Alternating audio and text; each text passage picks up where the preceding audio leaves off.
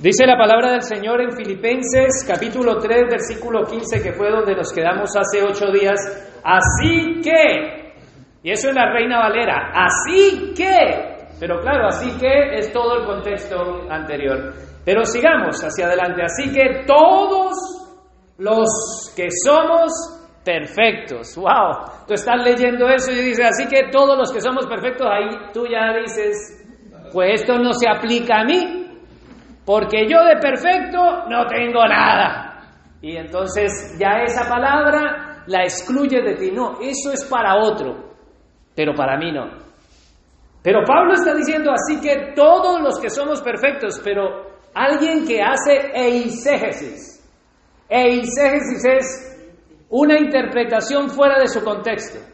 Pablo ciertamente en el 3.15 dice, así que todos los que somos perfectos, pero ¿cómo hacemos exégesis?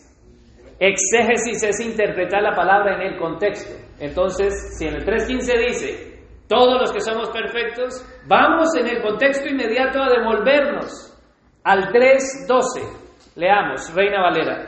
No que lo haya alcanzado ya. Ni que qué, ni que ya sea perfecto. Entonces, hermanos, en el 3.12 está diciendo, él lo primero que dice es, oye, no es que yo lo haya alcanzado, no es que yo ya sea perfecto.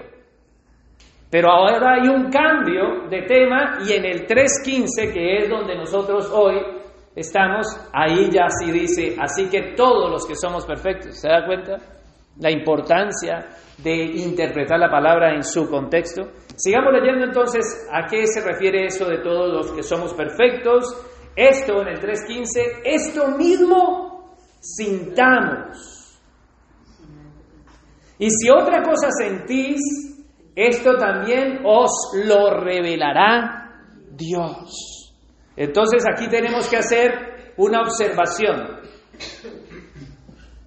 La observación es que todos tenemos que sentir lo mismo, todos. Pero lo que sí nos está diciendo ahí es que no todos debemos de llegar a sentir lo mismo, pero no todos sentimos lo mismo. Aquí hay dos. Dice, todos que sientan una misma cosa. Y si otra cosa sentís, o sea que hay unos, todos debemos de llegar a la unidad de sentir lo mismo, pero también podemos sentir otra cosa. Y no es, no te ha pasado esos cristianos que emocionales que llegamos y vemos a unos que están sintiendo algo nosotros decimos, ay, yo por qué no siento eso, yo por qué no me muevo así, o yo por qué no me caigo, o yo por qué no lloro, ay, que me pongan la mano a mí para sentir lo mismo. No, eso no es lo que está diciendo aquí, porque aquí a lo que se está refiriendo de sentir, a mí me encanta la nueva versión internacional porque nos abre un poco más el contexto de lo que está expresando. Mira, la nueva versión internacional dice así. 3.15. Así que, escuchen los perfectos. Todos debemos tener este modo de pensar. Así que, claro, si estás en la Reina Valera y dice sentir, tú puedes interpretar de que debes de sentir. Entonces ves a eso sintiendo y dices, ay, yo tengo que sentir lo mismo. Y te esfuerzas. Pero no. Ese sentir que habla en ese contexto es pensar. Este modo de pensar. Todos debemos de tener este mismo modo de pensar. Y si en algo piensas de forma diferente, Dios hará, Dios le hará ver eso también. Y ahora allí en el 3.15 me dice a mí que somos perfectos en la Reina Valera, así que todos los perfectos. Y el 3.15 me dice, entonces hay como un contraste, pero ¿qué es lo que en el 3.12 me dice que no ha alcanzado? ¿Qué no ha alcanzado él? Y en el 3.15 dice, sí, soy perfecto, en esta, en esta forma de pensar soy perfecto. Pero en el 3.12 dice, no, esto no, no soy perfecto, no se equivoquen, no soy perfecto. Y ese no soy perfecto es en la aclaración de decir, yo no soy santo.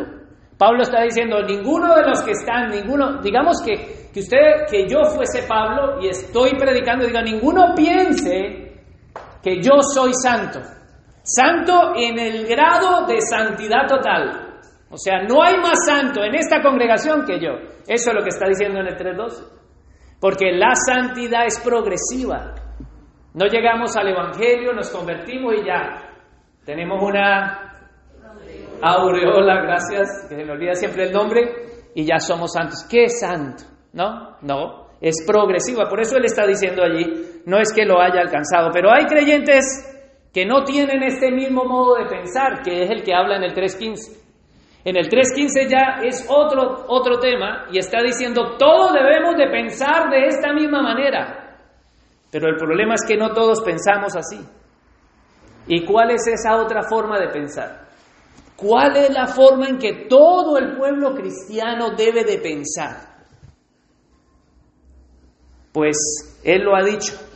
Aquellos que están pensando que su fe debe ser basada en su esfuerzo humano, que debe de conocer a Dios porque Él se implica para conocerlo, de que Él va a ser salvo porque Él se porta bien. Eso lo vimos en el Filipenses capítulo 3 del 1 al 10. Esa fue una predicación, dos predicaciones atrás. Pero es importante que tengamos claro eso para poder entender ese contexto y darle una explicación y que ninguno de nosotros saque una conclusión errónea. En el 3, Filipenses 3 del 1 al 10, no lo proyecten porque voy a, a decirlo. Él nos habla, el Señor nos habla a través de su palabra que todo aquel que ponga su confianza en su sabiduría y dice, no, yo ya sé, yo ya conozco a Dios. En sus buenas obras, no, se echa el perfume, se pone su traje bonito, su, su jersey negro, su chaquetita negra, sus zapatos, los embetuna, me voy para, para la iglesia, dice. Y saca la Biblia, la desempolva porque toda la semana no la ha visto, y viene y él se está portando muy bien. Este que tiene ese modo de pensar en que él está guardando la palabra, él está ah, buscando una santidad, él está cada día mejorando en su santidad. Dice, no, yo me tengo que portar bien para que Dios vea mis buenas obras, para que cuando yo me muera, entonces Él me salve. Y ese que está esperando ser salvo, allá cuando Él se muera, ese que está buscando la santidad aquí y se está portando bien y su santidad su motivación de su santidad es cuando yo me muera, Él abra la puerta y diga, ¡ay, qué belleza! ¿Quién llegó? ¡Qué cosa tan bonita! Ese, ese como se ha esforzado tanto, saca pecho. Sí, señor. ¿Qué pasa? ¿Bien? Él, espera recibir, que lo reciban con olivos que le tiren olivo, dice, porque Él se ha esforzado en santidad, porque Él se merece cuando esté muerto, ser salvo. Entonces su santidad, su obediencia está buscando su salvación para cuando se muera. Eso es lo que dice Filipenses capítulo 3, versículo 1 hasta el 10. Y sabe, también el Señor denuncia y llama a todos aquellos que predican una salvación por obras, una salvación por esfuerzo humano, los llama perros, malos obreros, mutiladores del cuerpo. Y yo les di una lista a cada uno, con las religiones más grandes del mundo que predican este Evangelio, que la salvación es por obras, que la salvación es por esfuerzo humano, que la salvación es por obediencia, que la salvación es como tú te portes, por esfuerzo humano. Y no solamente eso, ahí en esa lista me faltaron muchos evangélicos que llevan el nombre de evangélico cristiano y predican esta falsa doctrina, la salvación por obra. Son lobos vestidos de ovejas. Y la palabra de Dios nos enseña que no debemos poner nuestra confianza. La palabra de Dios nos enseña de que no debemos de esforzarnos y de buscar la santidad para llegar al cielo, para ser salvos. Eso no lo enseña la palabra de Dios. Lo que nos ha enseñado Filipenses 3 del 1 al 10 es, todo eso debemos de tirarlo por basura, decir, no, es que no me sirve. Yo no ayuné ayer con la iglesia para ser salvo. No vinimos a las diez y media aquí a orar cuando está toda la, la congregación orando para ser salvos. No hay nada que hagamos que sumen para la salvación, porque la salvación es en Cristo. Y la salvación es por gracias. Eso es lo que nos está diciendo Filipenses 3 del 1 al 10. Y que todos esos que tienen esa manera de pensar, que todos aquellos que tienen esa manera de pensar y están pensando otra cosa, que en sus esfuerzos, que su justificación debe de echarlo y decir esto es basura. Eso es una religión, hermano. Ese no es el Evangelio de Cristo. Vete para las religiones que te di en esa lista. Vete para los musulmanes, vete para los católicos, vete para los mormones, etcétera, etcétera. Ellos predican salvación por obras, pero la salvación es por gracia. Y entonces nos despojamos de la religión, incluso de la religión evangélica, porque hay evangélicos que se desvistieron de la religión católica por el contexto que nos envuelve a nosotros, que casi la gran mayoría viene de un contexto católico, nos despojamos del vestido católico y vinimos y nos infundamos el vestido de la camiseta. Yo ya no soy del Madrid, ahora soy del Barça. Más o menos así sonaría aquí en España. Y ahora soy del Barça. Pero es lo mismo, está jugando en la misma liga. Y nuestro hermano Luis sabrá mucho de eso, del fútbol, ¿no? ¿Es la liga así o no? Hay una oposición del uno con el otro y ya decimos, yo no soy de ese, ¿no? pero estamos en lo mismo. Estamos jugando la misma religión. Y lo que está diciendo la carta es que no podemos nosotros seguir poniendo nuestra confianza. Eso es basura. Debemos de despojarnos también de esas camisas. Y ahora yo no estoy diciendo que ser del Madrid o del Barça es malo, no. Estoy haciendo un ejemplo. No podemos jugar a ser cristianos, porque la salvación es del Señor.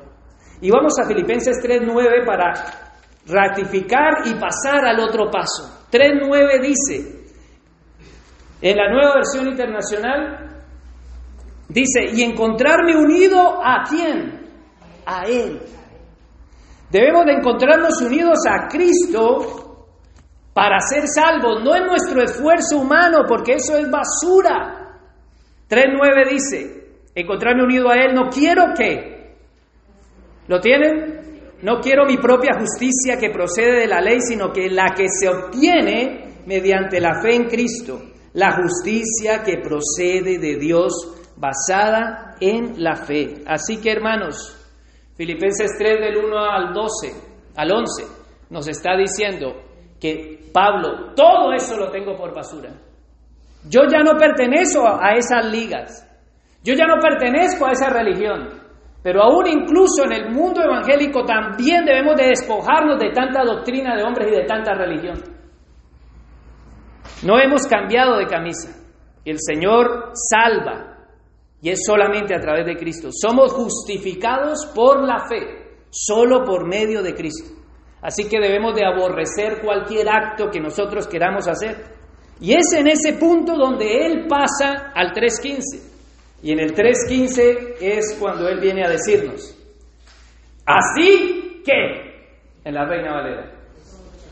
Diciendo lo que acabo de decir en ese contexto, ahora Él cambia a otro tema y dice, así que, ahora sí vamos a leerlo hasta el 3.16, dice, así que todos los que somos perfectos, ¿ves? Antes, en el 3.12 dijo, no soy perfecto, no pretendo haberlo alcanzado, porque mi justicia no sirve de nada para ser salvo. Pero aquí el 3.15 está diciendo sí, así que todos los que somos perfectos, ¿en qué? En haber recibido una salvación por gracia, dice. Esto mismo sintamos. Y en la nueva versión internacional dice, todos debemos de pensar de esta misma manera. Es el fundamento del cristiano. ¿En qué está basada tu salvación? Cuando tú te mueras, ¿en dónde está la base de presentarte delante del trono de Dios? Si esa base está en tus méritos y en lo que has hecho, no eres salvo. Y es aquí donde él está diciendo, hay dos maneras de pensar en el cristiano. Uno que sabe que ha sido salvo y otro que todavía está pensando y ahí es donde dice, Dios se lo revelará. Mira, volvamos al 3.15. Y si otra cosa sentís, esto también lo revelará Dios. Así que Dios se revela en la salvación por la gracia, pero es Dios el que la revela.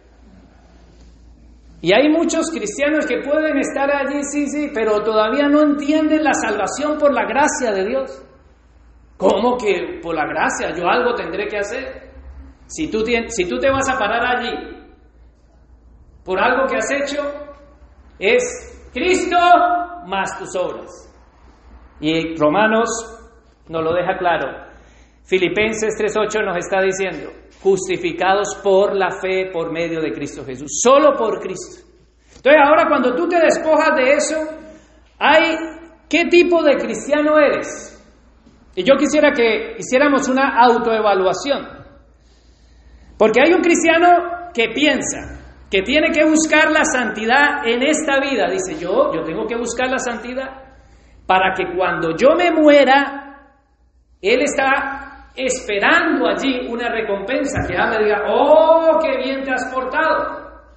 Pasa al gozo de tu Señor, tú te lo mereces. Tú has hecho muchas cosas buenas, eso se llama obras. ¿Y, ¿Y, qué ha estado haciendo ese hombre?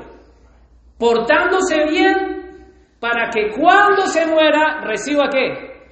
La salvación. Ese es un tipo de personas. Y sabe que, lastimosamente, ese todavía no ha sido salvo. ¿Sabe por qué? ¿Cuál es la evidencia? La evidencia es que él está esperando ser salvo cuando se muera. Pero la salvación no es efectuada cuando se muera. Y vamos a verlo a la luz de la palabra. Y ahora está el otro que piensa que tiene que buscar la santidad en esta vida. Hasta que se muera tiene que buscar la santidad. Pero el motivo de buscar la santidad no es obtener la salvación. Ese es el otro tipo de persona. Sino que ese entiende que ha recibido la salvación por gracia. Y es aquí donde Pablo está diciendo en el 3.15, todos deben pensar de esta misma forma. Y si alguno piensa de otra forma y cree que va a ser justificado, como lo ha explicado en el 1.10, Filipenses 3 del 1 al 10, que yo lo he resumido, pero ahora está diciendo, todos deben de pensar de esta misma forma. Así que hermanos, incluso estoy evangelizando a evangélicos. Es porque se debe de evangelizar a evangélicos también. Para que la gracia del Señor sea entendida y entendamos que la gracia se recibe aquí y el que ha recibido salvación empieza a practicar la santidad. Y no está esperando recibir la salvación cuando se muera, porque ya la ha recibido en esta vida. La salvación de aquel que piensa en sus obras está esperando yo quiero yo cuando sea salvo, cuando me muera, cuando allá llamen a lista, canta cuando está esa canción que cuando allá se llame a lista, entonces él está, ay, ahí voy a ser salvo. Entonces todavía no has sido salvo. Estás condenado todavía. Porque si tú no estás experimentando la salvación aquí en la tierra, ¿cómo puedes pretender que vas a recibir la salvación allá? La salvación es una decisión divina. La salvación es divina y aplicada no solamente en esta vida presente, sino es la elección divina desde antes de la fundación del mundo. Así que tú eres salvo si Dios te ha elegido, Dios ha cogido, como dice Efesios capítulo 1, versículo 3 al 4, no hay necesidad de proyectarlo para aquellos que apuntan y nos escuchan. Él dice que fuimos elegidos antes de la fundación del mundo, a los que predestinó. Así que Dios escribió nuestros nombres en el libro de la vida antes de que nosotros existiéramos. Somos salvos antes de existir, porque es elección divina. Somos salvos antes de pecar. Es que ni habíamos pecado y ya nos ha salvado porque es elección divina. Nos ha escrito en el libro de la vida antes de que fuéramos hechos. Así que nuestra salvación es antes de los tiempos, ni existíamos. Y no solamente la salvación es ese acto divino, sino que es aquí, Ya lo vi en la eternidad, en Efesios capítulo 1, versículo 3 al 4, pero también aquí en la eternidad somos, aquí en, en esta vida somos salvos. Cuando Él nos regenera, cuando el Señor nos regenera y nos da una nueva vida. Él dice en su palabra, en Efesios 2.1, porque vosotros estabais qué? Muertos en delitos y pecados. Así que nosotros somos salvos incluso cuando estábamos muertos. Porque para ser salvo necesitas que estar muerto. Él no va a salvar a uno que está vivo, porque si no, ¿para qué lo va a salvar? ¿No? O sea que eh, saliéndome y colocando un poco un ejemplo, en este terremoto que ha habido en Turquía, vienen los bomberos corriendo, y hay una persona parada viendo, y ahí mismo la cogen, está buena, está de pie, está salvo, está mirando, la cogen y lo meten y se lo llevan.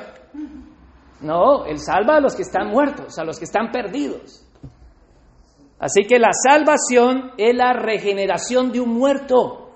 Y cuando nosotros estábamos muertos en delitos y pecados, dice Efesios 2.4, pero Dios, que es grande en misericordia, nos dio vida en Cristo Jesús. ¿Se dan cuenta de la salvación, el aspecto que tiene? Así que la salvación es presente. En esta vida experimentamos la salvación. En esta vida nosotros hemos recibido nueva vida. Una cosa es, las cosas viejas pasaron, he aquí todas son hechas nuevas. En Cristo Jesús somos nuevas. Entonces, aquel que ha recibido regeneración, salvación es una nueva criatura y ha sido regenerado. Pero no solamente esa nueva criatura fue regenerada espiritualmente, sino que Dios viene y le pone fe y arrepentimiento. Ahora, dice Efesios 2.8 que por gracia sois salvos por medio de la fe, y esto no de vosotros, no por obras para que nadie se gloríe, sino por medio de la fe, y esto, la fe, es un don de Dios, y Dios nos da la fe. Y la fe viene con arrepentimiento. Y en esa regeneración en que tú tienes fe y arrepentimiento, ahora el Evangelio, en la línea de tiempo, cuando tú has nacido, cuando estabas muerto, no sé en qué época de tu vida has recibido el Evangelio. Habrá alguno que fue, recibió el Evangelio a los 18, a los 17, a los 15, a los 30, a los 40, a los 80. ¿Cuándo fue el día que escuchamos el llamado del Señor? Esa voz del Evangelio, cuando se nos predicó el Evangelio y nosotros pudimos responder en fe. Porque la fe viene por el oír y el oír por la palabra de Dios. Entonces Dios nos llamó y pudimos responder. ¿Por qué pudiste responder?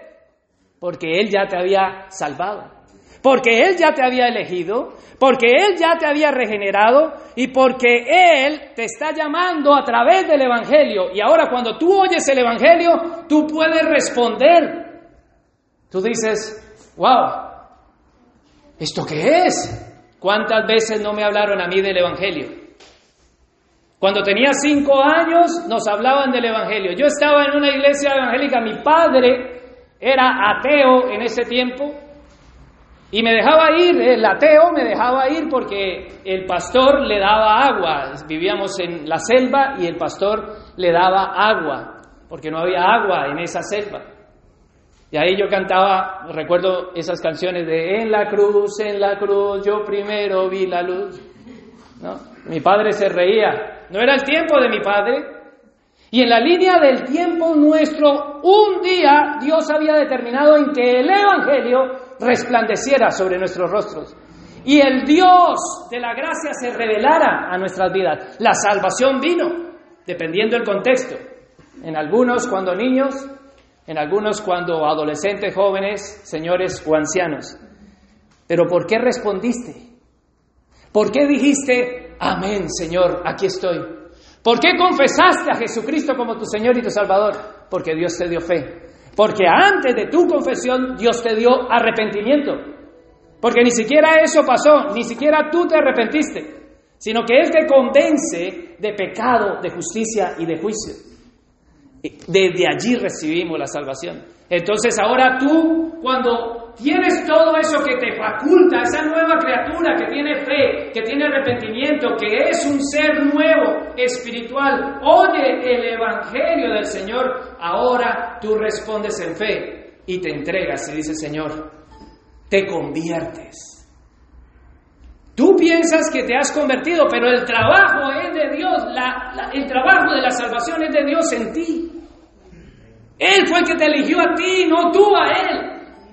Lo único que nosotros fue convertirnos y decir, Señor, esto es verdad, creo en tu verdad, tu palabra es verdad. Y te rindes a Él, eso es conversión. ¿Por qué te convertiste al Evangelio? ¿Sabes por qué te convertiste? Porque Él te puso un sello que se llama el sello del Espíritu Santo. Él derramó el Espíritu Santo. Entonces la salvación no es cuando te mueras, no es cuando en algún proceso de tu vida la salvación es desde antes de la fundación del mundo. Y en esta vida opera la salvación en el creyente. Entonces ese creyente recibe el Espíritu Santo de Dios. Y cuando recibiste el Espíritu Santo de Dios, yo me acuerdo que yo siempre me iba a hacer mis fechorías, me la pasaba en las discotecas y estaba con todas mis novias y de todo. De pronto un día el Evangelio llegó a mi vida. Y ahora me empiezo a dar cuenta que eso está mal, que esto está mal. Ahora estoy yo en la discoteca y ya no podía mover el cuerpo también, ya no podía hacer las mismas cosas. Ya empecé a sentir el pecado. Cuando el pecado, antes de Cristo, yo perseguía el pecado. Y para mí eso era una gloria. Anoche triunfé. Pero ahora cuando me vuelvo cristiano, ya no siento lo mismo.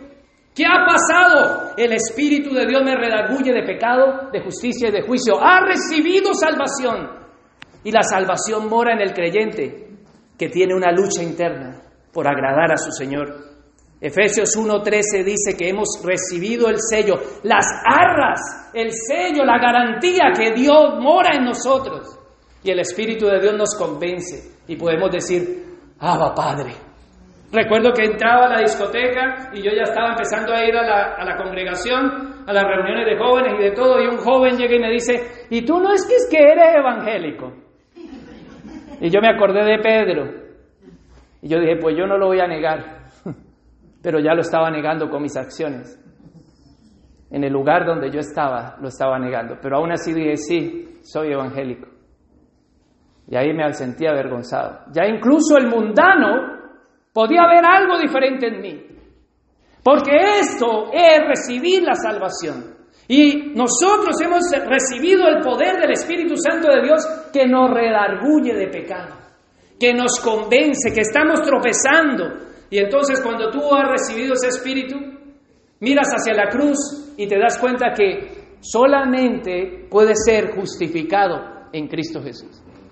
Porque cuando tú ya recibes ese proceso, tú dices, es que no hay nada que pueda hacer para ser salvo.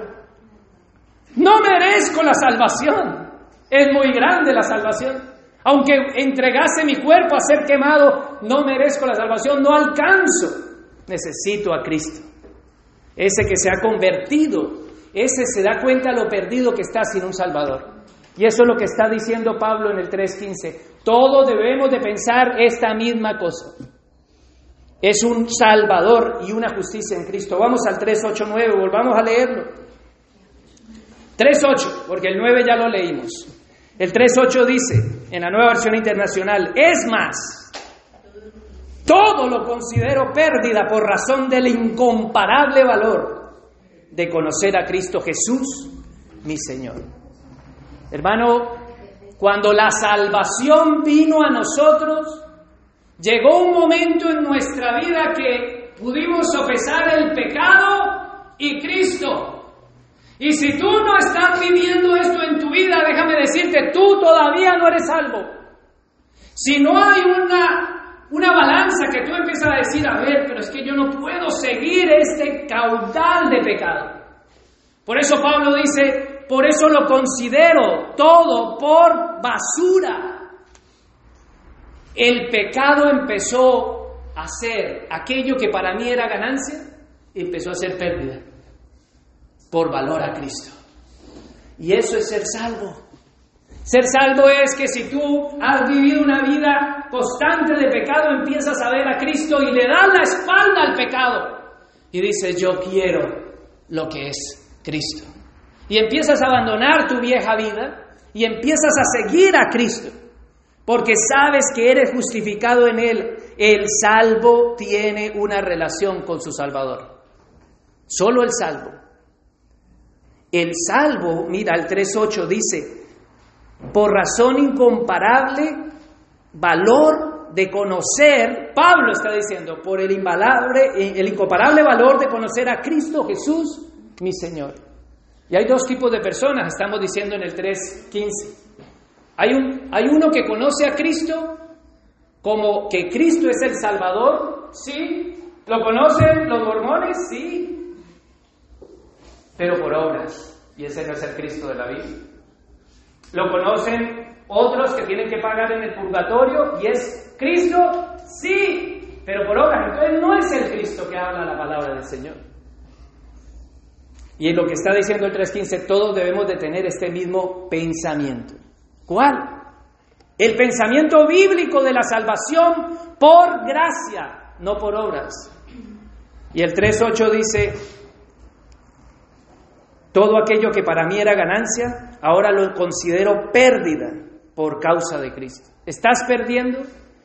Entonces cuando viene la salvación a tu vida, ya tu vida no es tu vida. Entonces yo ya no sentía tirar para la discoteca, sino tirar para la reunión de jóvenes a los 18 años. Pero eso sí, después de la reunión de jóvenes me iba para la discoteca. Y me perdía, llegué a pensar que me perdía, me perdía, llegué a pensar que me perdía porque estaba vestido de una doctrina evangélica de salvación por obras. Creía que cuando pecaba perdía mi salvación. Y es lo mismo, si obedezco, obtengo la salvación. Si peco, pierde la salvación. Y los dos están en el mismo. Si pecas, pierde la salvación. Si obedeces, gana la salvación. Eso se llama salvación por obras. Porque estás implicado tú, no él. Y la salvación es del Señor justificados. Por eso debemos decir, todo lo tengo por pérdida. Porque estamos viendo que a la luz de la palabra somos salvos antes de que pecáramos, antes de que existiéramos. Y somos salvos incluso muertos en delitos y pecados. Fuimos salvos, Él nos regeneró y Él nos llamó en el Evangelio. Él nos convirtió y nos dio su Santo Espíritu. Él nos justificó en Cristo Jesús y ahora Él nos ha adoptado y nos ha hecho hijos de Dios y nos ha unido a la familia de Cristo, al cuerpo de Cristo, y nos sentimos parte. El salvo entra a una congregación y no siente como que, ay, soy aquí el nuevo. El salvo sabe que no es el nuevo, el salvo sabe que todos son sus hermanos. No entramos aquí por referencias ni por enchufes, entramos aquí por la sangre de Cristo.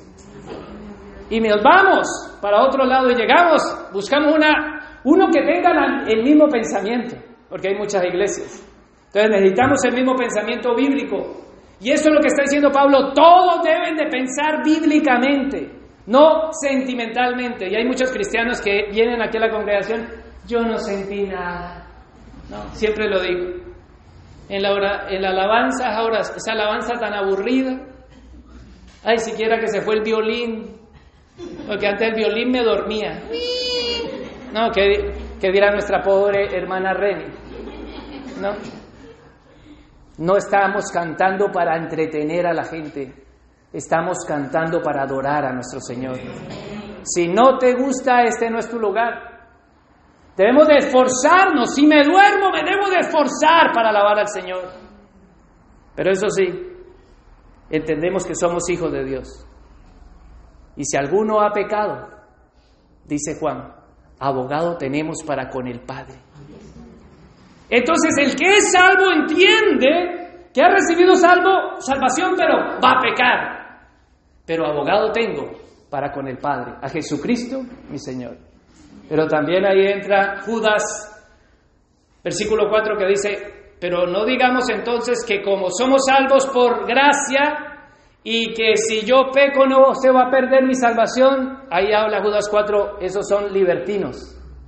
Dice, ¡uh! Si no tengo nada que hacer, si, si peco soy salvo y si obedezco soy salvo, no tiene nada que ver entonces, ese no es salvo, no entiende que la salvación es por gracia. La salvación por gracia, el que eh, el, Evangelio le resplandece, la gracia de Dios viene a su vida, ese entiende y ese se toma en serio su salvación. Ese sabe que es hijo de Dios. Ese, sabe que ha sido hecho una nueva criatura, que ha sido elegido entre todos. Ese sabe que, como dice la Escritura, a Jacobo amé y a Esaú aborrecí. Ese sabe que mi hermano en mi carne el Señor aborreció y a mí me eligió, no porque el que corra, no porque corrí mucho, ni porque me forcé, sino porque Dios quiera tener misericordia. Dios ha tenido misericordia de nosotros. Entonces la salvación es entendida. Sabe que ha sido adoptado, sabe que es parte de un cuerpo, que hay un propósito y es allí donde entra esto que estamos viendo, Filipenses 3:12. No es que lo haya alcanzado, no es que ya sea perfecto, sin embargo sigo esperando aquello por lo cual Cristo me alcanzó. Ese entiende que ha sido alcanzado, que la salvación vino por medio de Cristo y ese busca la santidad. Así que hermanos, en el 3.15 está diciendo, todos debemos de tener este modo de pensar. ¿Cuál es ese modo de pensar? Es una salvación por gracia, justificado solo por Cristo y solo por la fe. Pero sin embargo, si tienes otro modo de pensar, Dios te revele hoy la gracia y la salvación y te dé salvación. Pero entonces aquel que ha experimentado, porque la salvación se experimenta aquí, en la tierra. Y si tú la has experimentado, ha pasado esto que acabo de decir. Esto que acabo de decir es el orden de la salvación. Y lo he pasado en folletitos a todos los miembros, pero para aquellos que nos visitan es elección, predestinación, regeneración, llamado por Dios, conversión, justificación, adopción, santificación, perseverancia y glorificación. Ese es el proceso entero, el pack completo de la salvación que ha sido efectuada en nuestras vidas. La salvación es completa del principio a fin. La salvación del Señor. Y aquel que entiende y tiene, todos debemos de llegar a este modo de pensar. Este modo de pensar es una madurez espiritual. Aquel que alcanza, el que Dios se le ha revelado y somos unos privilegiados, iglesia. Somos unos privilegiados. Hay muchos que están siendo mutilados por pastores. Hay muchos que están esforzándose todos los días a las ocho y media de la mañana, salen con los carritos para poder estar en la lista de los 144 mil. Y así, y así podría yo darle muchos ejemplos. Y nosotros la gracia del Señor está siendo abierta ante nuestros ojos. Igual que Pablo, la gracia ha llegado a nuestras vidas. Entonces aquel que experimenta la salvación en esta tierra echa mano de su santidad. Se remanga y dice, bueno, ¿y ahora qué me toca a mí hacer? No te toca hacer nada para ser salvo porque ya eres salvo, sino que ahora busca la santidad para agradar a aquel que te tomó por soldado. Ahora quieres agradar a tu Salvador. Y es allí donde Pablo está hablando de que debemos de conocer a nuestro Salvador. Ese que ha conocido una salvación tan grande dice, yo quiero conocer a Cristo a Jesucristo, mi Señor. Y es allí cuando podemos ver ese pasaje, cuando aquellos que buscaron una salvación por obediencia, por esfuerzo humano, tocan. Dicen, ¡eh! ¿Qué Yo estuve en la iglesia, yo puse las manos, sané, eché fuera demonios y de todo, apartados de mí, hacedores de maldad. Nunca os conocí. Nunca os conocí. Sin embargo, Juan dice, mis ovejas oyen mi voz y me siguen. Si somos ovejas del Señor, seguimos a nuestro Salvador. Y eso es aquí donde Él nos está hablando. Que el que comenzó la buena obra en nosotros, Filipenses 1.6, ¿quién comenzó la buena obra en nosotros? Dios Padre, antes de la fundación del mundo, eligiéndonos, porque la salvación es elección divina. El que comenzó la buena obra en vosotros, la perfeccionará. En algún momento deja de perfeccionarla hasta el final. Entonces, la salvación no es cuando tú te mueras. La salvación la hemos recibido aquí, cuando el Evangelio nos ha resplandecido. Cuando íbamos en el jinete, en el caballo, como Saulo de Tarso, y el Nazareno se nos atravesó y caímos a sus pies. ¿Has caído a los pies de un Salvador así? Entonces te levantas como Pablo y dices, ¿qué quieres que yo haga, Señor? Ese que ha sido salvo, Jesucristo, es su Señor en su vida.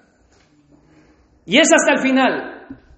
Y no, ya ha experimentado la salvación aquí en la tierra, no está llegando allá y dice, bueno, ya llegué aquí, ya, lo que aquí estoy. ¡Ame! Aquí estoy. No, Él no está esperando la salvación cuando se muera, Él está experimentando la salvación. Él tiene un Salvador aquí en la tierra. Él sabe que su Salvador vive, que ha resucitado, que está sentado a la diestra de Dios Padre, pero hay muchos cristianos que todavía tienen a Cristo de la cruz y no tienen a un Cristo resucitado. Es que la obra de la cruz ha sido un acto, pero Cristo no se quedó en la cruz, ha resucitado. Y si Él ha resucitado, vivamos como que Él ha resucitado. Pero hay cristianos que no buscan eso, ni esperan la glorificación, que es el último punto de todo ese enlace del orden de la salvación. ¿Y en dónde está la glorificación? Vamos a Filipenses 3, que es donde estamos, 3.10. ¿Lo tienen? 3.10. Dice en la nueva versión internacional, lo he perdido todo a fin de conocer a quién? A Cristo. ¿Te das cuenta? Que ese conocimiento de Cristo es una relación de el que ha sido salvado con su Salvador. Y Pablo está diciendo, yo pierdo todo eso porque yo quiero conocerlo solo a Él. Y el que ha sido salvo, el que está experimentando salvación, quiere conocer a ese Salvador. Experimentar el poder que se manifestó en su resurrección. Participar en sus sufrimientos y llegar a ser semejante a Él en su muerte. ¿Sabe qué esto es? Es que el que ha recibido salvación sabe que fue salvo antes de que el tiempo existiera. Pero aquí me está diciendo que ser salvo y ser semejante a Él después de su muerte, Cristo resucitó con un cuerpo. No fue Él, ciertamente su cuerpo fue morido, destruido, pero su cuerpo fue glorificado. Y nos van a dar un cuerpo y esa es la glorificación.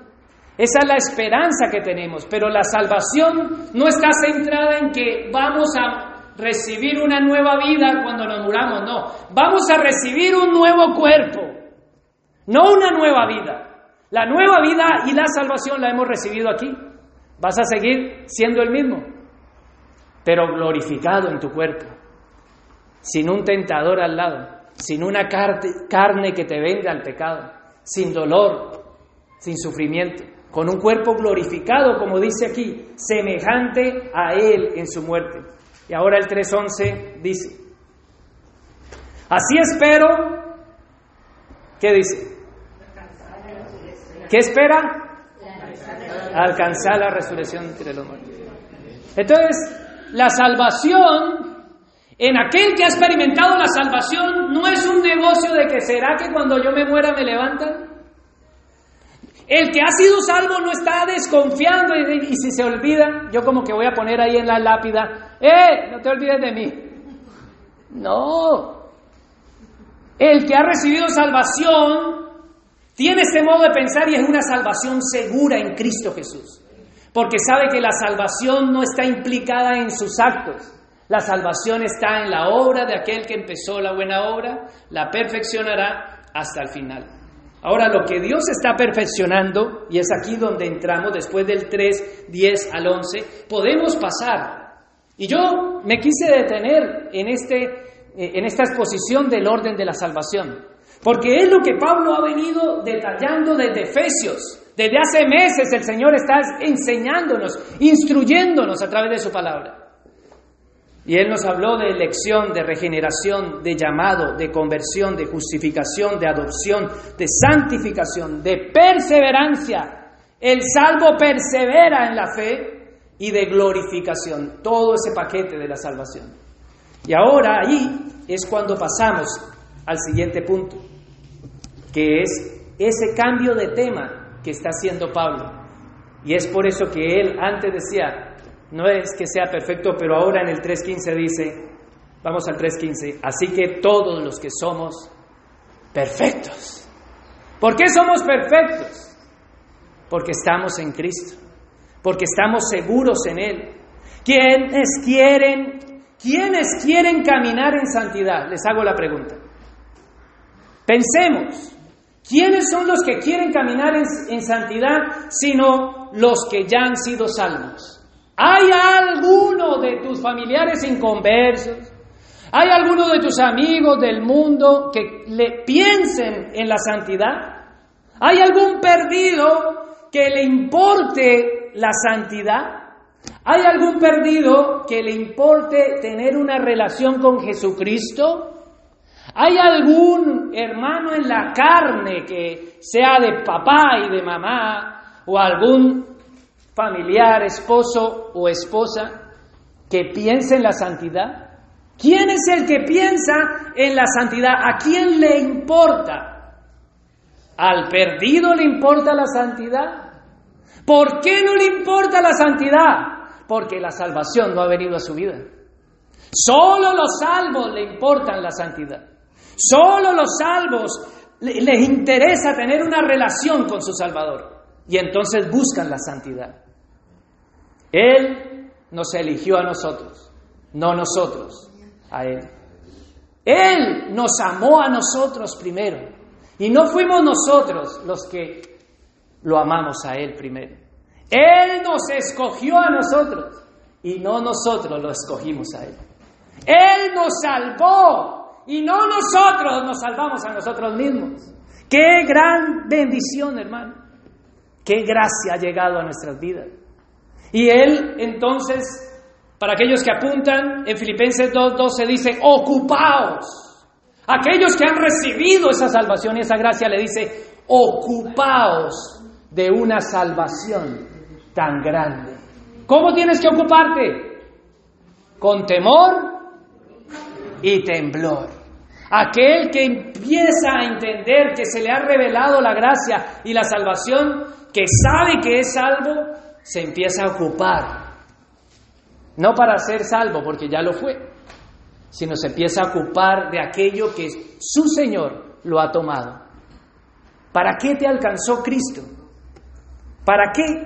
La salvación es un todo. La salvación es antes de existir, la salvación es ahora en este presente, la salvación tuya es incluso cuando estés muerto y tu cuerpo esté podrido y te hayan comido los huesos, los gusanos, y se han reducido a polvo, de ahí el Señor te levantará. Pero solamente aquellos que han recibido salvación aquí en la tierra. Ninguno después de muerto puede decir, sálvame. Somos salvos aquí. Lo que nos va a hacer es dar un cuerpo nuevo. A esos son los que levantará para salvación y a otros lo levantará para condenación eterna. Qué gran bendición es lo que hemos recibido. Y por eso Pablo dice, no es que yo lo haya alcanzado, no es que yo ya sea perfecto. Y en el 3.13 dice, avanzo, una cosa hago, dejando ciertamente lo que queda atrás, prosigo a la meta, al supremo llamamiento de Dios. El salvo sabe que ha sido salvo. El salvo sabe quién lo ha llamado. Entonces ese es discípulo de Cristo. Pero hay otros que tienen otra manera de pensar y vienen al, Señor y le dicen, es que se murió mi papá, déjame enterrar a mi papá.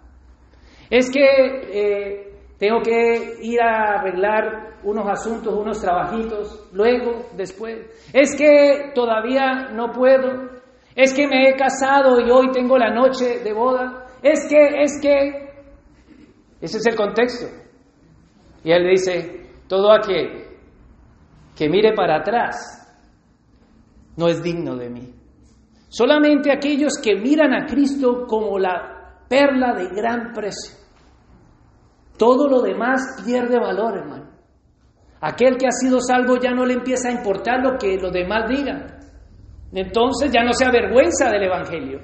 Y dice, el Evangelio es poder de Dios para salvación a todo aquel que crea. Y es evangélico en el trabajo, lo conocen. Mira ese evangélico. Es evangélico en la universidad, en el colegio, en la reunión de padres, en todo lugar. No se avergüenza del evangelio porque has recibido el poder de Dios. Pero hay otros que están que no sepan que soy evangélico. Uy, ahí está el hermano que no me vea. Y el hermano que ha recibido el poder de Dios. ¡Hermano! A pleno grito. Dios te bendiga. Ay, Dios mío, trágame.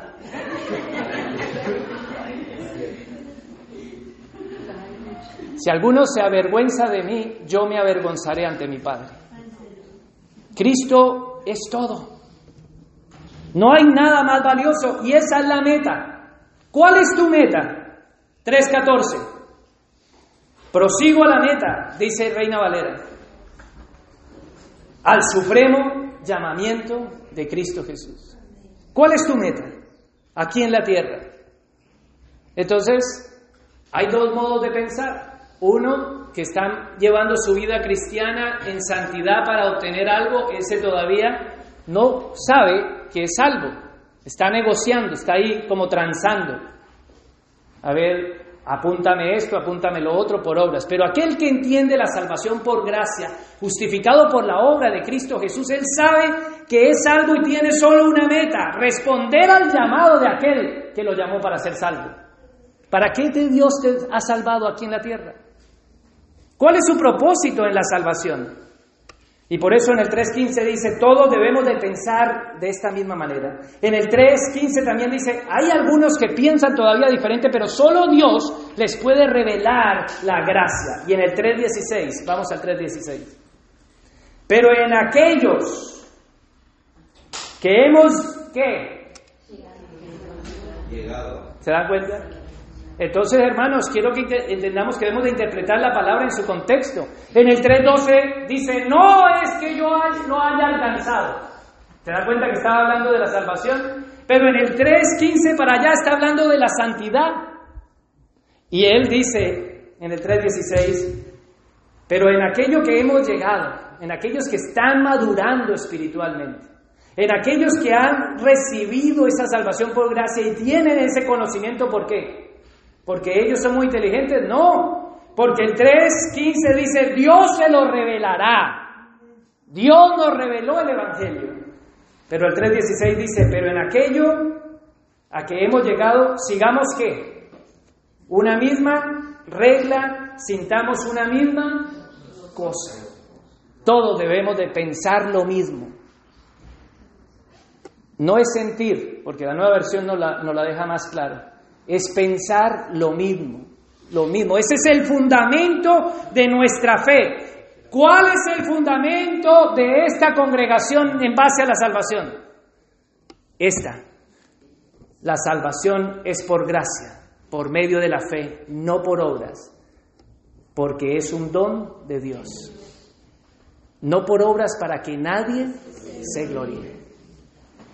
Porque somos creación suya creados para buenas obras. Así que aquel que recibe esa salvación por gracia entiende que ha sido creado por Dios para buenas obras. Entonces recibe la salvación y entiende, dice Señor, cuáles son las buenas obras que yo tengo que poner. Y eso es hacer la voluntad del Señor. Ese es el fundamento firme de esta congregación y cada miembro de esta congregación debe de estar afirmado en su fundamento que es Cristo. Solo salvos por gracia, solo por la fe, solo por Cristo, solo justificados y para solo la gloria de Dios. Y solo por la escritura. No por lo que yo diga, sino por lo que dice la palabra del Señor. Y ahora el 3.17. Pasamos al 3.17. En el tema que está tratando ahora Pablo es la santidad, ya no la salvación. Ya queda claro, la salvación es un hecho. Pero ahora que el salvo, Pablo les está diciendo en el 3 qué? 16 sientan una misma cosa, o sea, esa salvación debe estar firme, pero en el 3.17 dice, hermanos, sean imitadores de qué? De mí. Sean imitadores de mí. Y aquí está hablando de, de que Él es un ejemplo a seguir. Pero antes había dicho en el 3.12, yo no soy perfecto. Y nosotros muchas veces queremos buscar como gente perfecta. ¿no? Y es cuando Pablo dice, oye, a mí no me... Él ha dicho, no, yo no soy perfecto. Pero sin embargo aquí nos está diciendo, sé imitador de mí. ¿En qué? En la santidad. ¿Y en qué decía en el 3.12 que no, que él no era perfecto? Él no era perfecto para ser salvo. Pero en la santidad él está diciendo, oye, imíteme a mí en la santidad. ¿Y, ¿Y sabe qué dice el cristiano? Dice, no, Ah, yo no, yo no, yo no digo que nadie me imite a mí, ¿no? ¿Por qué no quieres que nadie te imite? Porque no estás trabajando en tu santidad. No, no, no. Pero eso sí, tú dices no, que nadie me imite, yo no le digo, yo no me pongo de ejemplo para que nadie me imite, pero si después estás siendo juez, estás diciendo, mira, el hermano es, ¿Cuánto tiempo? Mira con quién está. No, no mires, no mires, mejor no mires. Que, deja lo que pase. O sea, dices que no, que nadie te imite, pero sí juzgas a tu hermano. Entonces te estás poniendo de ejemplo. Porque cuando tú juzgas a otro, tú eres el ejemplo. Pero sin embargo no quieres que nadie te imite. Pero sin embargo la escritura está diciendo de que debemos de ser un ejemplo porque somos gente salva. Pero claro, para algunos la, meta de la salvación, ¿cuál es la meta de tu vida en esta tierra? La meta de la salvación para algunos es, Dios mío, hazme feliz. Ellos quieren seguir a Dios para que Dios los haga feliz. Señor, hazme feliz, por favor. Quítame, quítame esta, esta suegra, Padre. Oh, no puedo más, Señor. Tiene hasta la nariz fea. ¿no? Señor, hazme feliz. O sea, ¿piensas tú que si eres un elegido de Dios, el que escogió la suegra, para ti fue, fuiste tú? Entonces, está salido de la escritura porque no entiende la elección. Señor, hazme español. Dame los papeles, por favor porque me dicen sudaca. Dios escogió que tú fueras colombiano o sudaca. O tú escogiste dónde nacer. ¿Tú escogiste tu patria? Dios no es un Dios de propósito. Dios es un Dios de propósito. Y hay algunos que creen la meta de la salvación es su realización personal a ver qué pueden sacar de Dios. Ese no es el Dios de la Biblia. Estás en otro lugar. Hay algunos que dicen, Señor, por favor, dame comodidades. Señor, que mira esta enfermedad que tengo. Señor, mira esta ansiedad, mira este problema. Facilítame esto y buscan la meta de su vida y su relación con el Señor, la relación con su Señor, es que le modifique todo. Tú tenme cómodo. Tú súpleme todo.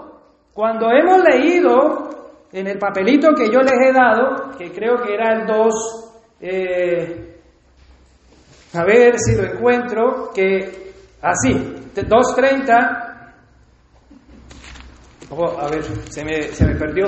Que no solamente recibimos el creer en Jesucristo, sino sufrir por Él. Y entonces el cristiano que no quiere sufrir, no ha sido salvo. No podemos decir, Señor, estoy hablando de sufrir por Él, ¿vale? No sufrir por las circunstancias extremas. Pero nosotros no hemos sido salvos, ni Dios nos ha prometido que nos va a salvar para quitar el sufrimiento, porque el sufrimiento no es quitado en esta tierra. En el mundo tendréis aflicciones, pero confiad, yo he vencido al mundo. Es necesario que a través de muchas tribulaciones, dice la palabra, tribulaciones, como muchos hermanos sufren tribulaciones. Entonces, hermanos, pero hay un cristiano que tiene otra manera de pensar, porque como no siente respuesta de Dios, dice, se, declaran ateos. O sea, no, pues ya, Dios, ¿por qué se llevó a mi mamá? Dios es malo, no la sanó. Ha pasado así, conozco personas así, cercanas, y se han declarado ateas, totalmente. Mi mamá le dio cáncer y yo me declaro ateo y se separan. Ya no, porque Dios tiene que suplir a sus necesidades. ¿Cuál es la meta de la salvación en el creyente? ¿Suplir tus necesidades? Estás equivocado. La meta de la salvación es ser como Cristo. Él dice en el 2, 1 y el 2, perdón, en el 2, 5 dice, la actitud de ustedes, los que son salvos, debe de ser como la de Cristo. Él dice que nosotros debemos de buscar los intereses de Cristo en el 2.21. Él dice que nosotros debemos de tenerlo a todo por basura con tal de ganar a Cristo en el 3.8. Y quisiera que leyéramos, para nos proyectaran, Romanos capítulo 8, para dejar claro cuál es la meta por la cual Dios nos ha salvado en esta tierra. ¿Para qué nos ha dado la salvación aquí, ahora, en vida? Romanos 8, 29. Dice en la en la nueva versión internacional 8, 29. Porque a los que Dios conoció de antemano, ¿sí? También los que predestinó. ¿Y para qué fuimos predestinados? Para ser transformados según la imagen de su Hijo. ¿Sabes? Esa es la meta. Ser y crecer a la estatura de Cristo. No nos ha salvado para que tú allá tengas un harén, o para que tú allá cantes con los angelitos, o para que tú camines por calles de oro, como el cristal, o Jerusalén. No, hermanos, estás caminando en falso. Porque hay muchos que quieren y cantan esa canción y se ven allá, pero después oirán un rotundo apartados de mí, hacedores de maldad, nunca os conocí. Pero aquellos que han sido conocidos se esfuerzan por conocer a su Salvador, entienden que han recibido la salvación y la meta, que dice Filipenses, dice, prosigo al blanco, al supremo llamamiento de Dios. ¿Cuál es la meta? Ser transformados en esta vida a la estatura, a la imagen de Cristo, reflejar a Cristo. Él es el centro de nuestra vida. Y sigamos en el 3.30 para aquellos 3.30 y poder mostrar el orden de la salvación, que no es algo que me invento. Mira el 3.30 que dice. A los que predestinó, 3.30. Perdón, Romanos, Romanos 8.30. A los que predestinó también los llamó, a los que llamó también justificó, y a los que justificó también glorificará. ¿Ves el propósito entero? Dios no es que va, hace un propósito, un proyecto y se le cayó ese proyecto. Ay, no, pobrecito, se perdió. Se perdió. Yo siempre digo, ay, se cayó el huevo y se rompió. A Dios se le rompen los huevos en las manos. ¿No? No, no somos pollitos. No somos gallinas. Mis ovejas están en mi mano, dice Juan. Y de mi mano nadie las arrebatará. Y mi Padre es el mayor que todos. ¿Quién nos arrebatará de las manos del Señor? Una salvación tan segura. Entonces aquel que conoce su salvación entiende que tiene que ser transformado a la imagen de su Hijo Jesús, como dice Romanos 8, 29. Me encanta, en este caso, la Reina Valera dice, también los predestinó para que fuesen hechos conformes a la imagen de su Hijo, para que Él, el Hijo, sea el primogénito entre muchos hermanos. ¿Cuál es tu meta en la vida? En la salvación. ¿Cuál es tu meta en la salvación? Ser formado como Cristo. Y por eso Pablo dice, para mí el vivir es Cristo y el morir ganancia. Eso es la meta de nuestra salvación aquí en la tierra. Y asimismo Juan, en primera de Juan, capítulo 2, versículo 6, dice que si alguno dice que está en él, debe de andar como él anduvo. Entonces solamente el salvo se preocupa por su santidad. Se preocupa por agradar a aquel que es su Salvador. Se preocupa por ser la sal de la tierra y la luz del mundo.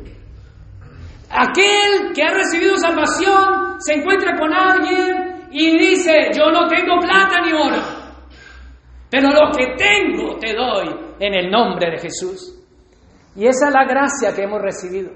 Ser reconciliadores, ser la luz, ser la sal, ser ese instrumento, ser esa imagen de Cristo para el mundo. Pero nos escondemos como cristianos. Queremos ser cristianos cuando nos muramos. Y queremos ser gente salva cuando nos muramos. La salvación se efectúa aquí. Debemos ser el reflejo de lo que nosotros creemos. Debemos de reflejar en nuestra vida nuestras bases fundamentales y se debe dar en tal evidencia que como dice Filipenses capítulo 3, versículo 17, podamos decir, sed imitadores de mí. Pero ahora nosotros ni siquiera a los hijos le queremos decir eso. Debemos de decirle, hijos, imítame a mí. No a Cristiano Ronaldo. Eso es lo que le digo al mío. No, no, no. Tú me imitas a mí, no Cristiano Ronaldo. Ahora que, que quieres imitar a Cristiano Ronaldo como juega, imítalo a él, porque yo no meto nada. Pero el programa de vida y como lleva, imítame a mí. Y eso es lo que manda aquí Pablo y el Señor dice, sé imitadores de mí, 3.17 en Filipenses. Mirad a los que se conducen según el ejemplo que tenéis en nosotros. Y Dios nos llama a ser ejemplos. Pero claro, el esposo no quiere ser ejemplo. No, que sea el ejemplo ella. Que ella imite a Cristo. Y ella, ah, no, que lo imite él. Nadie quiere ser ejemplo. Pero la salvación es personal. La salvación no es de un esposo y de otra esposa, porque escrito está, dos estarán en una cama, uno será tomado. Y me imagino que, o una, son amigos, son hermanos, son familiares, pero puede ser que sean esposos también, ¿no? No quiero hacer eisegesis, pero los dos para estar en una cama tienen intimidad. Uno será tomado. ¿Quién? ¿Qué clase de creyentes somos? Somos cristianos que debemos de entender que la base de la salvación debe de reflejarse. Debemos de adornar la doctrina. Porque de nada sirve decir, oh, yo voy a una iglesia de sana doctrina. Pero después te ponen el espejo de la doctrina y lo que se ve es otra cosa. Tú vas a una iglesia, tú eres miembro de esa congregación y el nombre de Cristo es blasfemado por causa de miembros de la congregación. Por eso en esta congregación se pone en disciplina a cada miembro que no esté andando bajo las conductas cristianas que el Señor manda. Lastimosamente, perdemos muchos miembros, pero no estamos para sumar miembros, sino para disciplinar al cuerpo de Cristo. A eso hemos sido llamados. Si tu hermano peca contra ti, ve y repréndele, estando tú y él solos, pero ya nadie quiere reprender porque nadie es ejemplo. Ah, tú me vienes a reprender a mí. ¿Y tú quién eres? Porque nadie se quiere implicar. Y es lo que está diciendo Pablo. Pablo está diciendo, una cosa hago, ciertamente olvidando lo que queda atrás, prosigo a la meta, al supremo llamamiento. Es avanzar en la santidad, es avanzar en vivir para Cristo, es avanzar para ser como Cristo, es avanzar para tener la actitud de Cristo. ¿Cuál es la actitud del esposo hacia la esposa? De la esposa hacia el esposo, la actitud de Cristo. No la que nosotros sintamos, no la actitud del hermano hacia la hermana que le ha hecho algo. ¿Cuál es la actitud que debemos de tener? Imitar a Cristo, ser consecuentes y no somos consecuentes. Y es aquí donde Él está diciendo en el 3.17, sé imitadores de mí. ¿Puedes decir eso tú? ¿Le dices eso a tus familiares? ¿Le dices eso a tu esposo, a tu esposa? ¿Tu esposa puede decir, tú eres digno de ser imitado? Y es a lo que Dios nos está llamando, a ser imitadores de Cristo. Porque en Primera de Corintios, capítulo 11, versículo 1, Pablo dice, sean imitadores de mí como yo soy de Cristo. Por eso Pablo puede decir, sean imitadores de mí, porque él está imitando a Cristo. ¿A quién tenemos que imitar? ¿A quién tenemos que reflejar? ¿De qué manera tenemos que vivir? Y aquí Pablo nos está diciendo en el 3.17, mirad a los que así se conducen, según el ejemplo que tenéis en nosotros. Dios nos llama a ser ejemplo. Así que es cierto que aquel que ha recibido la salvación debe de dar ejemplo como un, una persona salva. No podemos seguir excusándonos, es él, es ella, porque eso es, no tenemos el mismo modo de pensar. 3.15, todos debemos de tener este mismo modo de pensar. ¿Cuál es? El modo de pensar de Cristo, porque se nos ha dado la mente de Cristo. Entonces, ¿tú, tú estás pensando en qué? En ti. Tú debes de pensar bíblicamente. Tus emociones deben de ser filtradas bíblicamente. Porque si tú vas en el coche y se te atraviesa alguno y tú pierdes la estabilidad y después, ¡ay, pero este... Controla tus emociones, tu ira, tu enfado, tu rabia y piensa bíblicamente. Todo debemos de pensar porque la actitud de todos ustedes debe de ser la que hay en Cristo. Sé imitadores de mí, como yo soy de Cristo, dice la Escritura. Es tiempo de que nos paremos delante de nuestros hijos y le enseñemos con el ejemplo. Porque hay padres que quieren enseñar con la Biblia a, bibliazos. ¡Pah! ¿No? Como les contaba, vino una y, trajo al hijo y me dijo, ¿puedes sacarle el demonio a mi hijo que está todo poseído? Ahí, y el hijo ahí parado, digo, a bibliazos. Por ahí está el hijo perdido y, ella ni sé dónde está. Hermanos, el ejemplo de una salvación, de una experiencia que tenemos que en una relación con el Señor, el ejemplo habla más.